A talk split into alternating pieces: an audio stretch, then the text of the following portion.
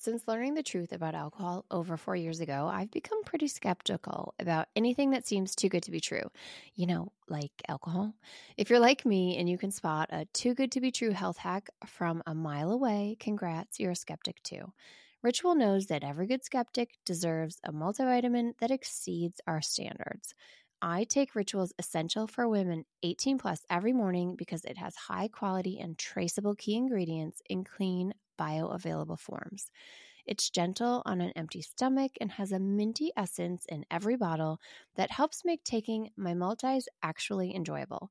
No more shady business. Ritual's Essential for Women 18 Plus is a multivitamin you can actually trust.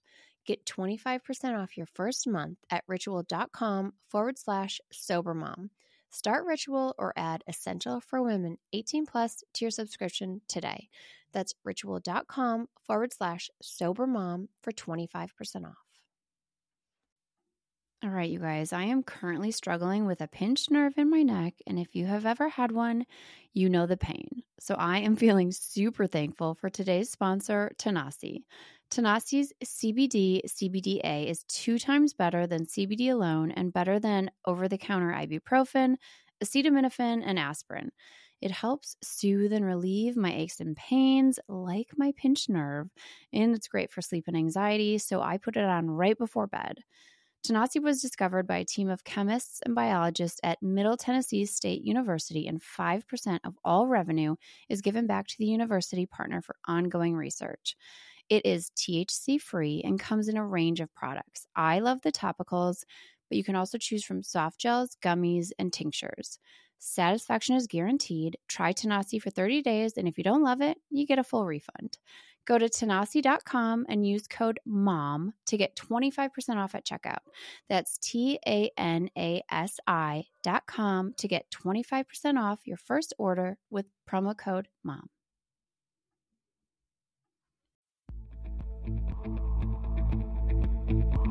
Hi, welcome to the Sober Mom Life podcast. I'm your host, Suzanne of My Kind of Sweet and the Sober Mom Life on Instagram.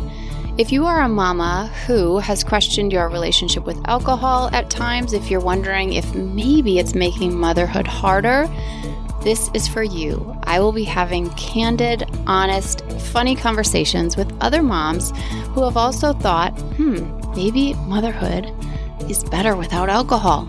Is it possible? We'll chat and we'll talk about all things sobriety and how we've found freedom in sobriety.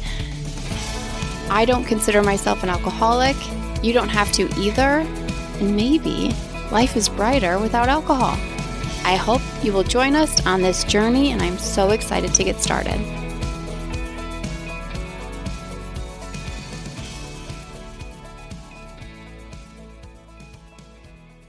Okay, guys, we're here with Shay and her little pup. Stop. So cute. Is it a boy or a girl? This one's a girl. This is Missy. Oh my God. Little mini golden doodle. Oh, yeah. so cute. We have a medium Australian Labradoodle puppy, and she's I love her now, but it took about seven months for me to love her. They need the training, but once they're trained, yeah, I feel like the doodle breed is just. I know that's my favorite. Like now she's great, and I feel like she's so smart. Like no accidents inside. Like that's what. Yeah, but it took a while. yeah. Well, hi Shay. I'm so glad you're here. Thank you for having me. It's so nice to see you and get to talk to you I today. Know, you too. I see you all the time on Instagram, but it's nice to actually talk. I know it's fun to actually get a connect, like, you know, face to face, sort of. Yeah, kind of meet in real life, kind of. Yeah. Okay, so why don't we just start? Just tell us about yourself and then let's talk about your drinking story before we get into your sobriety story. Okay, cool. So, about myself, I am 37. I live in Utah. I've been here my whole life. I'll probably be here my whole life. Yeah. I, am a mom. I have two girls, ages They'll be turning 11 and 7 this year in November and December. So good ages. Yeah. They're independent, like I'm past toddler and kid. Yes. Yep. Yes. But, and they haven't hit the teenage years yet. So I'm just like soaking this time up so much because I know it's fleeting. I know. How is 11? Because my girls, my oldest is I have eight, five, and then my boy's three. So how's 11? Is 11 good? She's still good, but she got rid of all of her stuffed animals the other day. And we, me and Oh. her dad were like, this is big. Like, this is big. Yeah, that's like a milestone that you don't think about. Yeah. Oh. So, I mean, no boys yet, you know, but yeah, it's all right around the corner. And, Yeah. but she's fun. She's still very, they call it tween for a reason, right? Because it's Yeah. so that push and pull. Totally, want to yeah. be kid, want to be a kid still, want to be older. I feel like even my eight year old has that. Like she's still trying to figure it out. I'm like, just don't rush it. You have so much time to be old. You know what I mean? Like, just don't rush it. If we could tell all tell ourselves that, right? Like probably at every age, like stop trying to rush it. It goes so fast. Yeah, so fast. I know. So yeah, I, that, I'm a mom. Um, that's you know my big thing right now. When I got sober, I started a spray tanning company, so that's what I do. What? That's amazing. Yeah, that's my day job. I I'm a mobile spray tan artist. okay, I I need that. I feel like we might have that that around here and I saw something like that the other day and I was like, "Wait, I I need that." That's perfect for moms, for busy moms. And there's Yeah. something that a spray tan does, right? Like it just makes us feel so much better. if you're gonna go to an event, you know you got to show your legs when you're not used to showing them or whatever. Like it's just Yeah. it helps. It's fun. It's been fun to just kind of build something, you know, and That's that came with sobriety, but we can get into that later. so Okay, I'm excited. So, yes, before we talk about sobriety, let's talk about we got to go back, talk about alcohol and your drinking past. What was that like? Oh my gosh. I know this is always the part where we're like, okay, we got to gather ourselves. You do. You kind of like get into that. You go back into it and you're like, where do you even, like, where do I even start? You know? Yeah. Um, cause for me, I grew up in a religious household. okay, so are you LDS because you're in Utah? Is that I was raised LDS. Yes, I'm not now. this is so interesting. I want to hear about this because I wasn't raised LDS and I only know about it through some research in the blogging world and in the influencing world. A lot of big influencers are LDS. And so that started me on this journey of like researching what it was and what they believe. And also, of course, the Real Housewives of Salt Lake City. yeah. Um, that, like, yeah. So, how was that?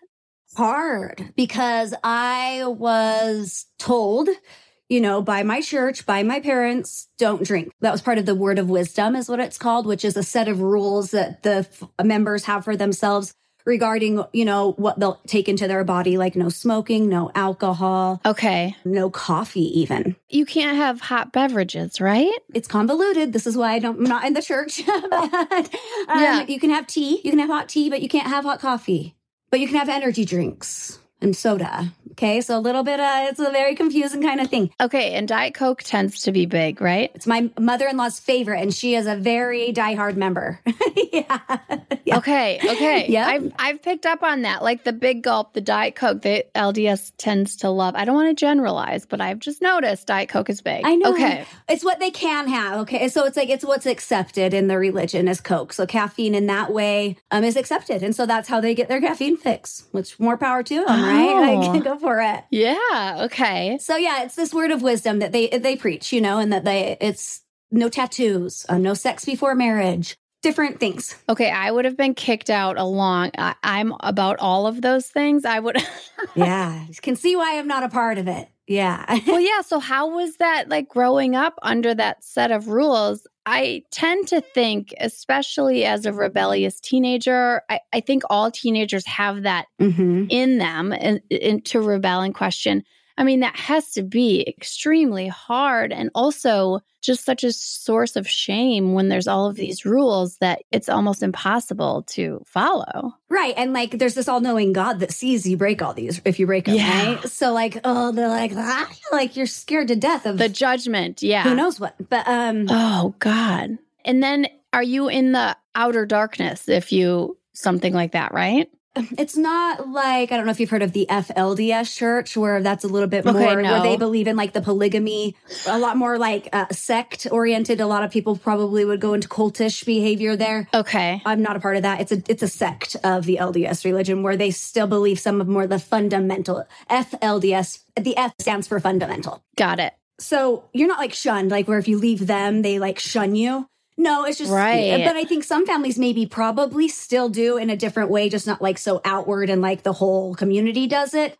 Yeah, there's a there's a, a spectrum, probably just like any religion. Yeah. If you go against what your family does, Yeah, there's levels of shame. yeah, yeah. What was hard for me, okay, was my dad is a drug addict. Okay. Not like well known, but but I knew the family knew. Um, and then also preaching. But they also drank on the weekends. They would have poker parties on the weekends. Gambling was also against the rules. Okay, so your family was in the church and your parents were married. Yes, And yet you were seeing this happening. but they were breaking the rules. We'll go to church and we'll preach all of this, but then we're going to break like Yes. yeah, okay. Very confusing. And church is boring, right? So I, it's not fun at church, but you guys look like you're having hella fun at these poker parties and drinking. So I want to do that when I get older. yeah, so like two extremes. When I think back, that's where it all kind of like, fuck this, just excuse me, like, I'm not doing, like, that's not cool, you know? You could swear. I don't know what the protocol is for 20. But it's also, it sounds like it's like, yeah, it's like two extremes. So it's like absolutely nothing, no even like hot caffeine, no alcohol, no this. And then yeah. like the extreme of like drugs and alcohol and gambling, right? Yeah. So it was like one or the other. My young child, when I, you know, I've done all this therapy now in sobriety, I can go back to like my inner young child and be like, what Yeah. was going on there? And I really believe like that's where the turmoil started of like, well, I can clearly see what I would like, what I want. I'm going for fun. Yeah. And I'm a rebel at heart. Like, I even feel like a rebel being in sobriety nowadays. You know, I. Well, love that's the thing. It is. Yeah. yeah.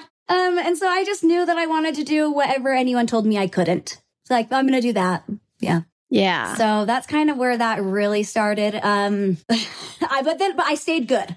I stayed good when I was under like my parents' roof, right? Because I was just like, that was me. I was a rule follower still, even though I wanted to be a rebel. Yeah. The rebels didn't accept me because, like, for whatever reason, I don't know, little tiny blonde girl not yeah. doesn't really Right. look and, and goes to church every Sunday. And so I stayed good, but I feel blessed for that and lucky for that now because I think it probably saved me from some of the maybe harder core things that I might have decided to do with a younger brain that didn't think things through. Yeah. So like I'm actually really, really grateful for that now. As much as I resented it, I'm now like, okay, like it got me through high school. that you had that kind of foundation Mm-hmm. of not doing that. So during high school, you really didn't dabble into any of Yeah, I had a really great group of peers like that. I'm I'm still good friends with a couple of them today, like that are still in the faith, but just really non-judgmental, but just fun, good group of girlfriends. Luckily, um, so we just got through high school not Ugh. drinking. Yeah. Um, it was amazing. But I got married young, and me and my young husband started drinking Okay. right away, like 19 years old, like out of the out of the house, you know. And so that kind of started the path. It was like Yes. College days, but I was married young. I didn't go to college. So like our house was the party house because everyone had like these small dorms or like whatever. Yeah. We were the only ones that had a house where you could come back. Yeah. Yeah. You guys were like the grown ups. Yeah. Yeah. You were like the grown ups and you were like, cool, now I can make these decisions and I'm going toward the fun. Absolutely. And so that just kind of became the thing. It felt absolutely normal. Everyone around me was doing at my age. I actually felt like I was part of the cool crowd now because Yeah. some of the kids from high school that I couldn't hang out with because I wasn't cool enough, you know, in the party scene. Now I was. Yeah, it just kind of, it really got going. And what actually ended up happening, unfortunately, was I ended up experiencing some flashbacks during that marriage from abuse when I was a child. Oh, okay. And so that young marriage fell apart because of that. Yeah. So like you can attribute that to alcohol, you know, but I'm I'm thankful for it because I had to do therapy around it, blah blah blah. yeah. But then the divorce was really where things spiraled because of the shame of a young, you know, the shame of a divorce in a religious community is also another right. So I guess we're not supposed to call it Mormonism, are we? they've changed it, but I mean, how can you how can you keep up with it all? I know, I know. Yeah, because in, in that religion, it is about family is first, right? And a woman's role is to be in the home and take care of her family. And it's all about like pleasing your husband and having kids, right? Uh, yeah, I would say so. I would say that's spot on. I don't know that maybe everyone in the church would feel that way, but that's what I see Right. as a person that was in it. And as an outsider, I think you got it. yeah. Okay, yes, because I'm totally an outsider, and I this is not a judgment on LDS, Yeah, but yeah. it's a little. It's just from an outsider looking in. It feels very like it's a lot of pressure Uh, on. it's a lot of patriarchy, right? I feel like there's a lot of a, a lot of focus on a patriarchy and like a a system of patriarchy, and I have a hard time with that, like the rigidity and even like the dogma of it. Is is yes, I could like we could have a whole discussion on religion, but right. I know that's like a whole other podcast. Well, yeah, but I can understand then the shame that you felt like in this quote unquote failure when your marriage fell apart. yeah, and that's a lot. Like you're young. How old are you at that point? barely twenty one. Oh my God. Like, I, I can't even imagine how to process that at such a young age when, how, with how you've grown up. Yeah, it was. It was a lot of. I mean, that was the spiral. I think that was the very first spiral of. Yeah. Stop. I I wasn't going to feel the shame, right? I was not going to feel those emissions. I would Yeah. those feelings that I felt as a child in the religion. I was not going to feel those things when I became an adult, even though it was based around a different thing, maybe. Right? That Yeah. feeling of shame was something I was just really desperate to not feel, and that's when I really think I started coping with alcohol to not feel my feelings. I mean, that makes complete sense. Yeah. Like, why, why wouldn't you at that point? You know, because the feelings of shame are, I mean, oh God, they're soul crushing. It's the ickiest feeling. Like, yeah, It is. And so you turn to alcohol. And how did that go? It's weird because the longer I'm sober now, I'm two plus years sober. It's so funny the things you find out in, reco- in recovery that you, you know, thought were one thing and they turn out to be completely different. But I thought I was hiding it really well for a really long time. Yeah. Uh, So I moved back home after that divorce and I was in the restaurant industry, the service industry, which if anyone knows is a cesspool for drinking and like Yes. addiction and all of that, right? Substance use. So that was, it helped amplify my drinking. It gave me a schedule where I could drink because I could sleep until three, go to work, party all night, sleep, go to work, party all night. Yeah. It became a habit. I didn't, I felt like all the people my age around me were doing it because at the time I didn't know I was coping. I just thought that I was partying. I just thought I was living my life. Totally. Well, and you're in your 20s, right? Like, I, yeah, I can relate to that. In my 20s, I didn't even know what my issues were. Yeah, I didn't know they were issues. Like I had, I thought I was great. I thought I was the life of the party. Yeah. So fun.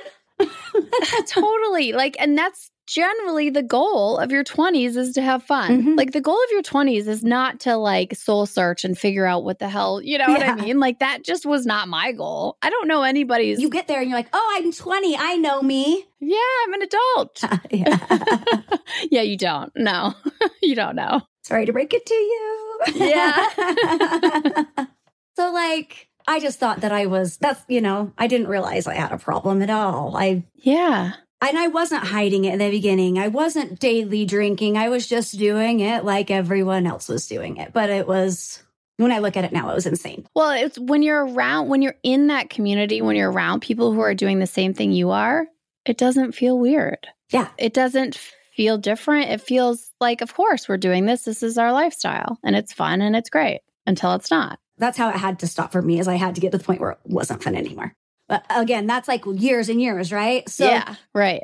So I met my current husband really quick, actually, after I, I got divorced. I met him really young. I moved in with him when I was 22. My current husband today that I st- that I am married to now. You moved in with him right away. Oh, wow. I okay. know. How, how was that? how did how are we still together? I don't know. I know. That's, I mean, that's amazing. And was he LDS too? Grew up LDS, but when we got together, we were both drinking. We met at the bars. He picked me up at the bottom of a flight of stairs. That's how he met me. Okay. Yep. Got it. Yeah. Yep. Um, our life was centered around partying. You know, that was that's what we did. So that didn't seem abnormal. Yeah. But yeah, he was a good kid too. He didn't really start experimenting with that stuff till he was like 18. So we had very similar stories, but he also never drank like I did. Yeah. And we realized, you know, when I became sober that he only ever drank as much as he did to deal with me drinking as much as I did. Wow. Like it was never like about the alcohol for him. It was just like dealing with my ass. Holy crap. Cause now he can take it or leave it. He'll have two sips of a beer and I'm like, why do you even open? It's still to this day. I'm like, what's the point? right. so he never, he didn't know how much I was drinking from the very beginning. He didn't know that I was pre partying at my house, driving to his house, thinking I was sober, right? Stuff like that. Yeah. So from the very get go, I was, I was hiding it. and so from the very get go, drinking equaled shame for you. That's a good question, actually. I know it just struck me if you're hiding it already, then Uh, yeah, I guess so. Yeah, it must have been. Sorry, I'm like process is like processing this because for me, I felt like it was more like yeah. I didn't want him to know that what is that? That's shame, of course. How could he understand that I needed as much as I did to get to the level that I would want to be at? Right? Right. At such a young age, too. And such a little person. How could I put that much in and still be at this level of consciousness? So I was like really pulling the wool over his eyes for like majorly. Yeah. Yeah. I mean, it just all makes sense. Like this drinking for you was rooted in shame because of how you grew up and how you can't hear for your entire childhood and growing up that this is against God's will and God's plan for you. And that this is the, what is it, words of wisdom? Yes, or what is yeah, it? the word of wisdom. Mhm. is it words of wisdom? that you can't, this is, you know, forbidden. Uh-huh. Like, I just don't know how you can hear that your whole childhood and growing up and not look at that and feel shame. And so Yeah. maybe part of it is drinking to deal with your drinking, right? Yeah, it's a, it's a stacked on top, right? It just stacks. Absolutely. Yeah, you got it. Yeah, no, it just makes total sense. So you guys partied together. So then how did that go over the years?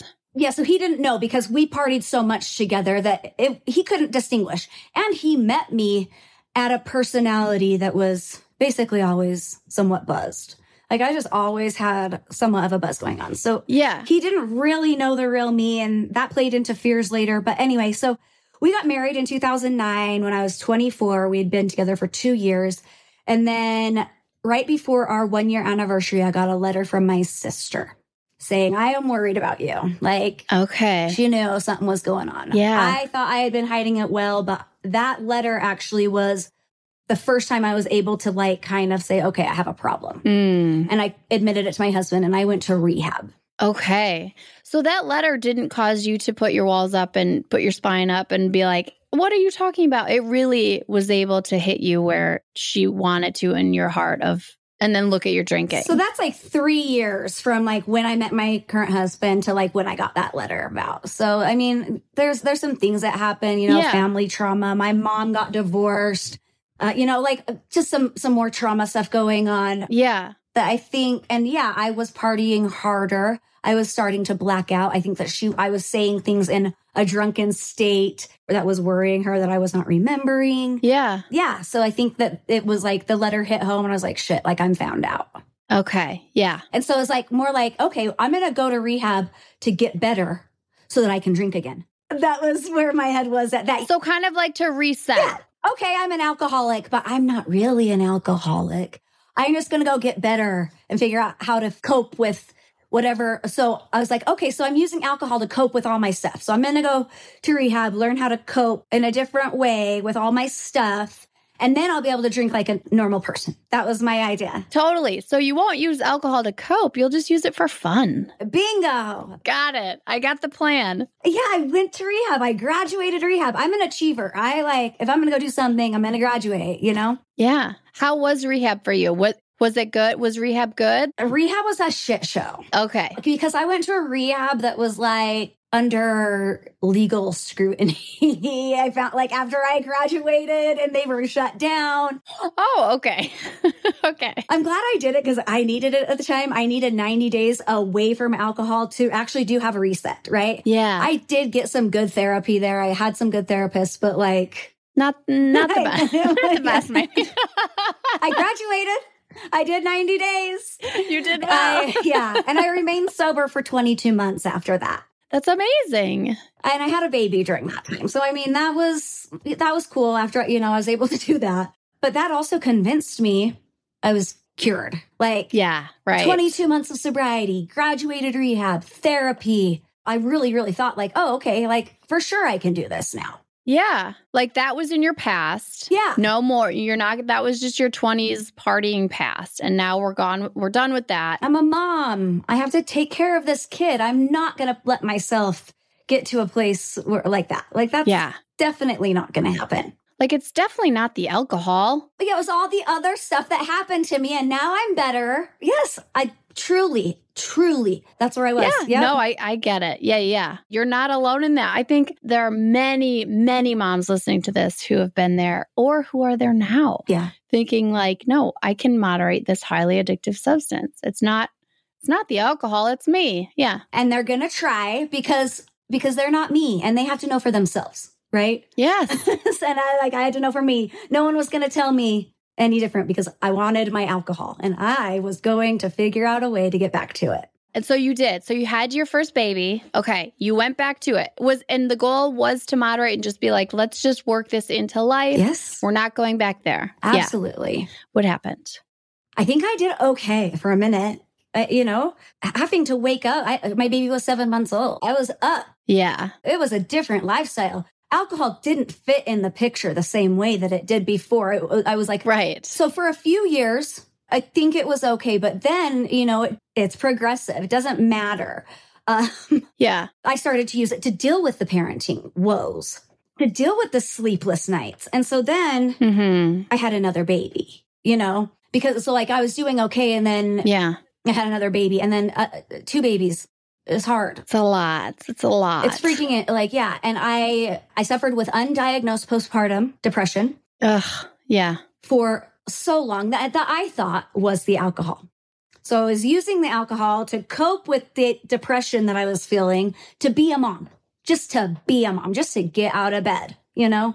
Yes. I spiraled for um 2011, had my second one in 2015, and then in 2019 I was running away from the house. I was Mm. uh, running to the busiest street almost every night, threatening to throw myself in front of a car. My husband was scared to death. Like it was, I, I had spiraled. That's a long time. Like you have to understand, this is a really long time 2011 to 2019, eight years. But this is where I got to. Okay yeah. with that postpartum depression, not being treated, uh, continuing to drink, spiraling, just hiding alcohol, always having alcohol hidden, waking up drinking, putting it in my coffee to suicidal to, to a suicidal place. So I ended up in the behavioral health unit against my will. Okay. Wake up call for sure.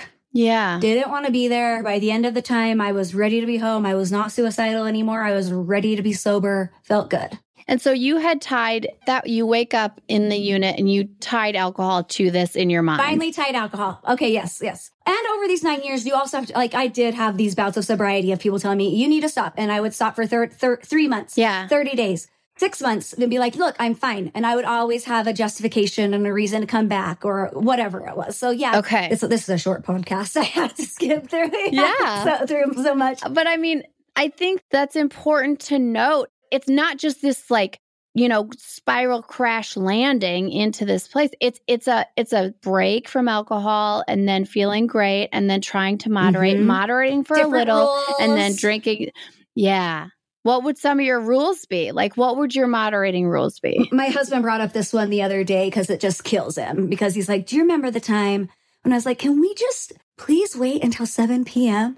And I'm like, "Uh, Okay, you know? And he's like, And by the next fucking weekend, you'd be like, It's 5 p.m. and you're home from work. So, like, can you just start now because you're home? And it's like, God, like, When I said seven, I meant five. yeah, because you're here. Like you're Yeah. back. We're together. Let's go. Why do I have to wait two hours? So stupid. I've heard like all, and I get it. It's like, well, okay, no hard liquor because that's like really alcohol. But like, let's just do wine because that's just alcohol ish, you know, which is not true because that's alcohol too. And it's like, well, wine, maybe not champagne. It's the bubbles. The Yeah. bubbles give me a headache. Not red, white. yeah, yeah, not red. Red gives me a headache. Let's do white. Well, let me try this organic, just the organic wine. It's the something's going on with it. I'm like, you guys, it's just the ethanol. That's all it is, is the ethanol. Always breaks down to ethanol.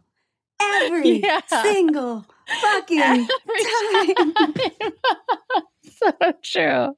But I think that story is very relatable of, you know, it's those in between times. You convince yourself you're better. Yeah. And you convince yourself that you can moderate. Mhm. And because you do sometimes, because moderation, it's not impossible all the time. Whenever I ask somebody like how their moderation went, it's always, and I want to say like 100% of the time, the answer is, it was great. I did great at, At first, you know? And it's always like, at first, it was great. And I'm like, yeah, of course, because you can, you know, that's willpower, but like willpower runs out. Mhm.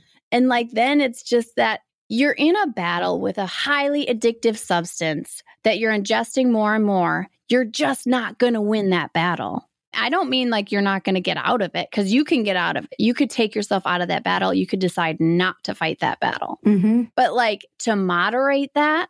I mean, it's harder to it's harder to moderate. it's harder to moderate than to be done with the battle and take yourself out of the war and say, I am no longer going to fight you. Like, fine. That's where the freedom really comes. Like Yes. And I, w- if I had that, whatever that is for each individual person, because it's not the same for each individual person, I would be a multi-billionaire. Yeah. What is that? Now you know it's time for you. What is, when is the time for you? So, ugh. Right. and it is okay. So, you 72 hour hold, what happened? yeah, yeah, right. Okay. So this is kind of an important part of this story. I know I'm very invested in this story. This is a great, okay. So we actually are in the middle, kind of a, we were, had planned to move at this time. So it was actually a really good time for me to be sober to help with this move. Um, and also I needed, it was a good, Yeah. good for me to have a change of scenery, change of living environment. Like a fresh Yeah, a reset. And so we moved to this house where I'm at currently. And so that was in August. I stayed sober through the holidays of 2019. Good. That's hard. Holidays. This is coming out in the, and you know, time for the holidays. Like holidays can be triggering for a lot of people. Super hard. Yeah, that's hard. But you know what? I'm an alcoholic. so I thought I was cured again. yeah. So I did. I relapsed again on January 1st, 2020. New Year's Eve. I wanted to drink on New Year's Eve, Wait, wait, wait. So December 31st or January 1st? December 31st, 2019. Okay. I was like, what? I'm like, wait. I'm like, you got through to New Year's Eve? I, I get that right. Okay. So I I drank, I relapsed then. Um and I just thought, okay, I'm better. I don't know. It's the same. I'm better again. Uh, Same. I'm better again. Yeah. So then what happened was COVID hit. Yes. April of 2020 was the lockdown. My husband went out and bought probably 40 bottles of Captain Morgan. They were gone in 30 days. Wow. Okay. So that's how fast I spiraled, right? From December 31st to April, four months, Yeah. to more than a bottle a day. We're in lockdown. So, of course, all the justification, my husband's even day drinking, right? But he doesn't know that I also have shit hidden and that I'm, you know, drinking more than him. Yeah. Still, you know, after all this time, all these years, he doesn't know how much I'm hiding it. He doesn't find all this out until sobriety. yeah, so I'm I'm in a desperate place. I've gone to the ER twice because of drinking in the height of COVID, in the height of the lockdown. That's really, really scary. Okay. Yeah. So then Cinco de Mayo is May 5th. I ended a three day bender that night. Okay. So May 6th, 2020, I woke up ill, you know, just as ill as I always was when I was hungover, which was almost constantly, but like I probably needed to go to the hospital again. So, you know, another ER visit, another five grand out of my pocket, right? Yeah. Something happened. I, I, I don't know how to explain it. People call it a click. People call it a whoosh. People call it a realization. People call it fucking, I don't know. I'm just, I'm fucking powerless. Like it just, it, you get there. Yeah. It's there You do. it, you're like, oh, oh, okay, I'm done. I am, I'm done. I'm done. Yes. That was it. I was like, okay, I'm an alcoholic. I'm done. And that was it. That was the last day. Like, that was my acceptance point. Yeah. So I haven't drank since there. May 6, 2020 was my, is my sobriety date. Wow. Wow. Okay. Okay. So what did you do May 7th? So May 6th, you were done. Good question. Yeah. Yeah. What did you do May 7th? Gosh, I, I was really sick. I don't think I did much. I think I was curled in a ball, sweating and shake, shaking and desperate and just trying to get through the day. Yeah. Yeah. Cause that first day, is- I was in withdrawal so bad that I was shaking still on day 20. I still couldn't write my name. I still couldn't um, put mascara on on day 20. So that's how severe my withdrawal was. Wow. In my brain, I was starting to think of every single possible thing that I could do to stay sober. That's what I was doing. I was like, okay, I need to get a psychiatrist. I need to get a therapist. I need to get into an outpatient program. I need to get back into AA. I need to find a community. Like I, I everything. I need to, I need Quit Lit. I think I was on Amazon. I need all the Quit Lit. I was Yeah. like literally, I'm the type of person like once I am in, I am all in and I'm like I told you with the rehab, Yes. like I'm gonna do it. Like once I've decided, once I've made that decision, I'm clear on it. It's like, oh my God, you can't stop me. Just yeah. Yeah. You were determined because you were done. Because because I had finally made the decision for myself. No one else had told me go to rehab. You're you have a problem. Right. It was not for anyone else this time. It was for me and I knew it and I knew I was done and it was different this time. And so I knew I needed the tools because I was also not going to live this life miserable because I thought that alcohol was the only thing making my life fun Right. too still. So like, oh shit. So I have to get rid of the only thing that makes my life worth living. Right. So like I get better figure this out. I just Yeah. The thing that is killing me does feel like the only thing that makes your life fun and worth living. yes. Still, even though I knew I was done, I still felt like I was letting go of the one thing that was helping me survive. Yeah. You believed that lie because we're all tricked. We're all tricked by it. Mm-hmm. Did you then go to AA or how does AA fit into your journey? Yeah. So I already had a therapist that I'd been working with since the suicidal ideations, which I'm actually really grateful for because she kind of saw me through that relapse. And then I got, got real honest with her. I told her, you know, I was like, okay, I admit it. I fully accept it. And then we were really able to start working on in, more in-depth stuff too. Yeah. So that helped. I got honest with her. I got a psychologist because I needed to get on meds for depression, anxiety, some of those things that I was really using alcohol to cope with that I couldn't get out of on my own. So I was on all those meds for about 15 months. I like to say that because I like people to know that that's okay and that also it's Yes. possible to get off of them. Totally. I've been on it for like almost seven Yeah. years and I'm almost off of it and I'm like terrified. And if you don't ever get off, that's okay too. Like whatever you need. Yes, whatever you need to be okay. And that's the thing. I always say, like, if alcohol helped anxiety, like I'd be like, okay, yeah, that's in your toolbox. It doesn't. Mm. Not only does it help anxiety, it makes it so much fucking worse. Like, so it's causing anxiety. Yes. Like, it makes it so much worse. people don't believe it and you, it's hard to believe until you're out of it and you have to be out of it for a while like you Exactly. need about 30 do. days to get back to baseline and so like you don't even know the benefits of it for a minute so you're like this is bullshit this is bullshit i just want my alcohol i just want my alcohol Yes, even longer than 30 days. Like sometimes it, it takes as long as it takes. You will totally get there. Yeah, you just have to find your feet. Yeah, for sure. yeah and i needed craving medication too because that was the thing that kept on getting me like i felt like all the prior times like it's hard to explain but i just finally was like you know what i need a craving blocker like i really want that assistance Yeah, and so i i took it like good. I'm I'm taking that assistance. So I did the Vivitrol shot monthly for about 14 months too. And that was really just freaking nice to not have cravings for alcohol, to not have that. yeah. I don't know. Like I still didn't leave the house for a year. COVID helped. But I think even if I wasn't in COVID, I wouldn't have left the house for a year because I just needed to not be around anything. Yeah. But I like what you just said that you didn't leave the house for a year. Like the idea that like we have to test ourselves in new sobriety to see if we can like know. No, That's bullshit. all over the place. and you're not here for me to spit on your face, just my screens. Oh, no, but you don't. Like say say no. Like say no, you don't have to go. It's okay. Because you will be able to go next year when you feel stronger. Yes. If you take the time to nurture your sobriety, you'll be able to go. Now, I love going to parties where everyone's drinking because it's so easy for me to romanticize alcohol when I'm not around it. Dude, give me a front row seat to alcohol and I'm like, "Oh my god, I remember you're yeah, you're awful. Alcohol is awful.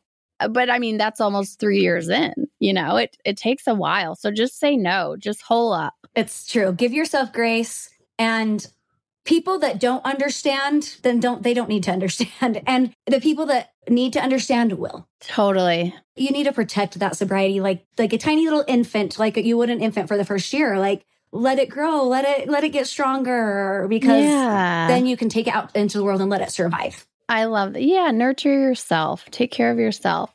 And so, what's been the most surprising thing about sobriety for you? Early sobriety versus now, it's different. Okay, what about in early sobriety? What surprised you most in early sobriety? So, earlier sobriety, it surprised me just how much myself I actually was still.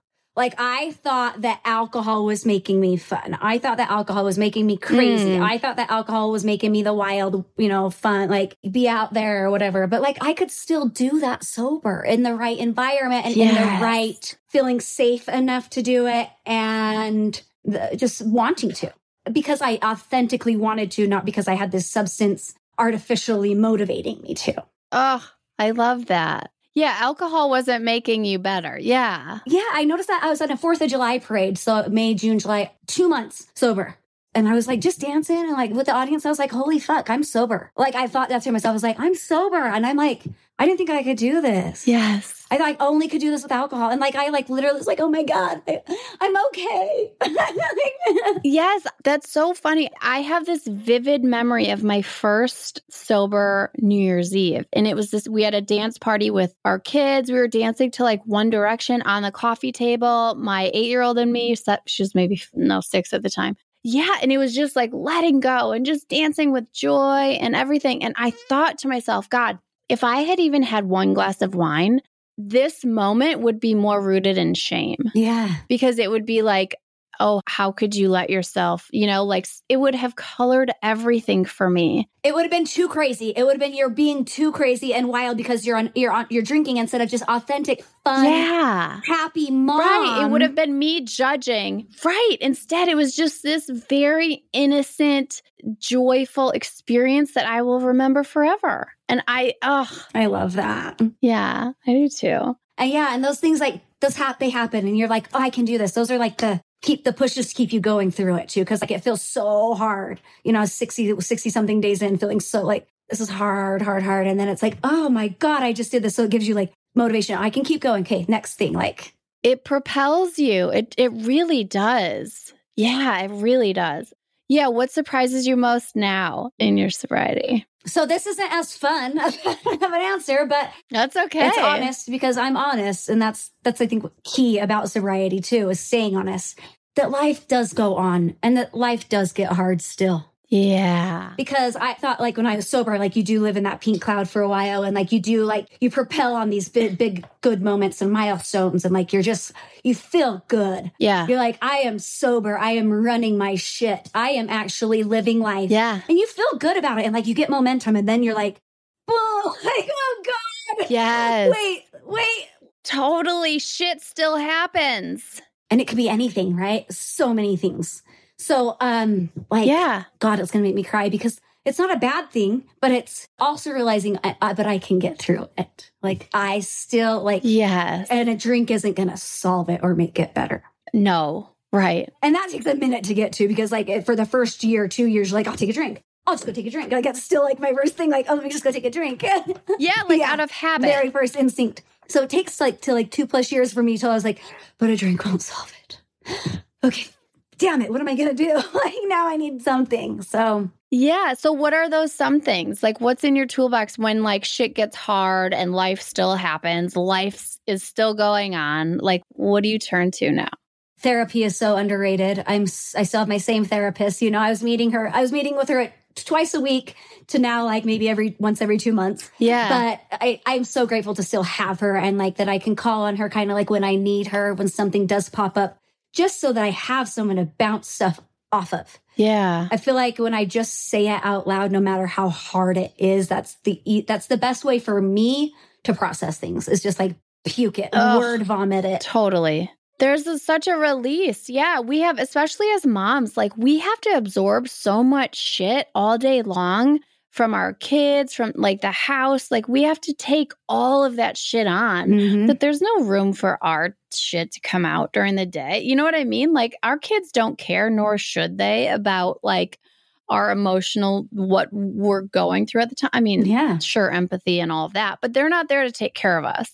And so, yeah, we need that. Or our spouses or our significant others. Like you so only so much. You know, you can't put everything. And what if it is your significant other? Like who do you talk to about that? Like yeah, totally. And they have their own biased opinions. So, like, you need someone to go to. If therapy isn't an option, a, a, sponsor, finding a mentor, a counselor, there's coaches that are well priced, Yes. something like that. Just someone that can support you in your sobriety and and and your feelings, like lift you, right? Like help lift you and validate uh, how you feel. Even like a good friend, like a good friend you trust who is not going to judge you. Mm-hmm. like just to have someone listen like sometimes i don't even need like i don't even need someone to say anything i don't need like advice i don't need i just need someone to listen to me vent and cry and like Mhm. that's and then just be like okay and then give me a hug and i'm like cool i feel so much better So community. So if it's not therapy, find community that you can just like. oh my god yeah So you asked about AA earlier. That's right. So like in the beginning, I did AA for five months religiously, like religiously. I just needed community. I needed okay to be around people that knew what I was going through. I needed the stories. But then AA just just didn't kind of fit for me anymore. Uh, The, some of the dogma, some of the rigidity. yeah No, nothing against it. My belief is whatever works for you works for you. Do what works for you. totally yes So I took a step back from AA, and that's when I found Sober Instagram.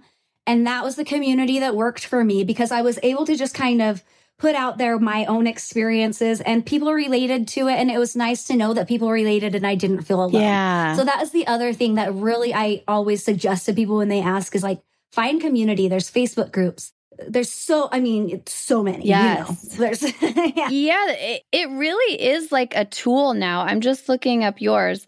Okay, so you're at Shay Sober. I love all of the, you post a lot of these like quick little bites that you can read, like little memes. They're just really inspiring. Thank you. Yeah, al- alcohol was suffocating my soul. Like, yes. Yeah. Thanks. Oh, this. Okay, this I saw this one earlier. There's something about being around a bunch of drunk people and having no desire to join them that gets me every time. Every time. Every time. Mm. I- Yes. three years ago, you couldn't have paid me enough money to believe that. Like, and so I want people to know, like, Yeah, right. That's possible. Yes, it is. It's so possible. It's it feels impossible. It's it's not. No. It's not. And you get there and you're like, I'm so glad I'm not you. it's so funny. That's the thing. you're like, I'm having the time of my life, and I know that you think you are. I know that you think you are, so we can have fun together because I know you. I'm gonna meet like meet, meet you where you're at, and we're gonna we can have fun together. But like, Yeah. I also have a, one on there, but because like what used to be jealousy is like now kind of pity. Like, and I like I'm not pitying people. I'm not going around oh pity you. Like, well, I'm not that. Like, uh, no, no, not no, not me. Not judging anyone. Nothing like that. But it's just like No, no, no. That's not the vibe you give off. Yeah. I just wish you could feel like me. Like I just wish you could feel like that the authenticness on this side too. That it's I don't know. Yeah. Well, it is. That's like the whole point of this podcast. I'm like, I just want, like, I don't think everybody knows this. I just want everyone to know all of these things. It feels like a secret. Because we've been fed this lie since we were ti- advertising Yes. on you know commercial every tv show every movie is, is glamorized that this is the fun this is the party this is how you have fun how would we know any different Right. Especially when all of us, I would say, at least mo- the majority of us started drinking in our, you know, late teens. I mean, this, our brains weren't even formed. i knew how to fun, have fun in high school and that was the thing when i got to alcohol like to the point where i knew alcohol was a problem. I was like how come i can't have fun like i did in high school? Like why can't i do that? You know?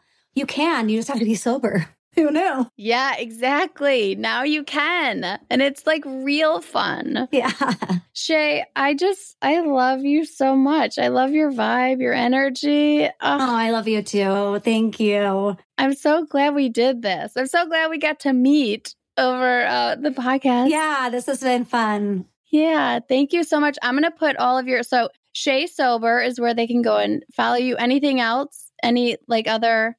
You know i i've kind of taken a step back as far as like sober support or anything i'm just on instagram right now because life happens Yeah, that's good. you know I'm, my my kid are getting older i'm really trying to be there for them i'm still really trying to figure out what path I want to take in life. You don't need to do anything else. You're doing enough with all the stuff. Thank you. Instagram, if anyone, you know, ever has any questions, they're welcome to DM me. I try to I try to stay on there and um, as long as people are polite and respectful and it's about sobriety. Yeah. If you're not, then you're being blocked. you know how it can get sometimes on there. Yeah. But um, yeah, if you have a serious question about sobriety, uh, I and I can help you, happy to chat with you. Yeah. Uh, yeah, I just try to let people know that, uh, that it's cool on this side of the bottle. It's it's a cool life. It's totally cool. And you guys, we are cool, okay? sobriety is cool, sobriety is rebellious, and we are cool. Hell yeah. Hell yeah. Thank you, Shay. Thank, Thank you. you so much. Bye. Bye.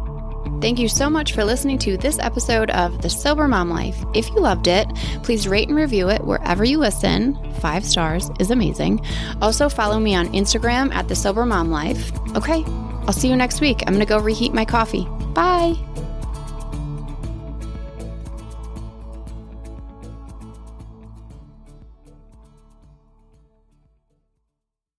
Why are we doing an ad again? So that we can tell people about brand new information, a pop culture and political podcast. Say it in a way that doesn't sound like game show host. Okay, do you want to be in a room of overeducated douchebags and feel comfortable? Brand new information is for you. What's it going to take to put you in this podcast today? We have brand new information on sale for free Free! wherever you get your podcasts, Yeah, we might not break the political and pop culture news of the week. But we put it right back together for you. That's right. Listen wherever you find your favorite podcasts. Oh, hey, it's Erin.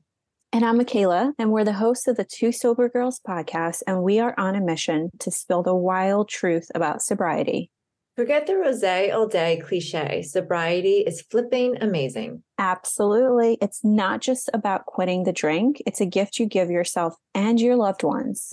So, what are you waiting for? Break up with that old toxic relationship with alcohol and let us show you the possibilities. And here's the thing everything your precious heart desires becomes way easier without the influence of alcohol. We're not just two sober girls, we're also wellness coaches. We're here to show you how to optimize health, lifestyle, and beauty, feel sexy and alive as F. So stay tuned because we're rolling out new episodes every Monday wherever you get your podcasts and trust us. They have your name written all over them. We can't wait to share the magic of sobriety and wellness with you. Subscribe to Two Sober Girls podcast today and come follow us on Instagram for behind the scenes action and send us a DM. We can't wait to meet you.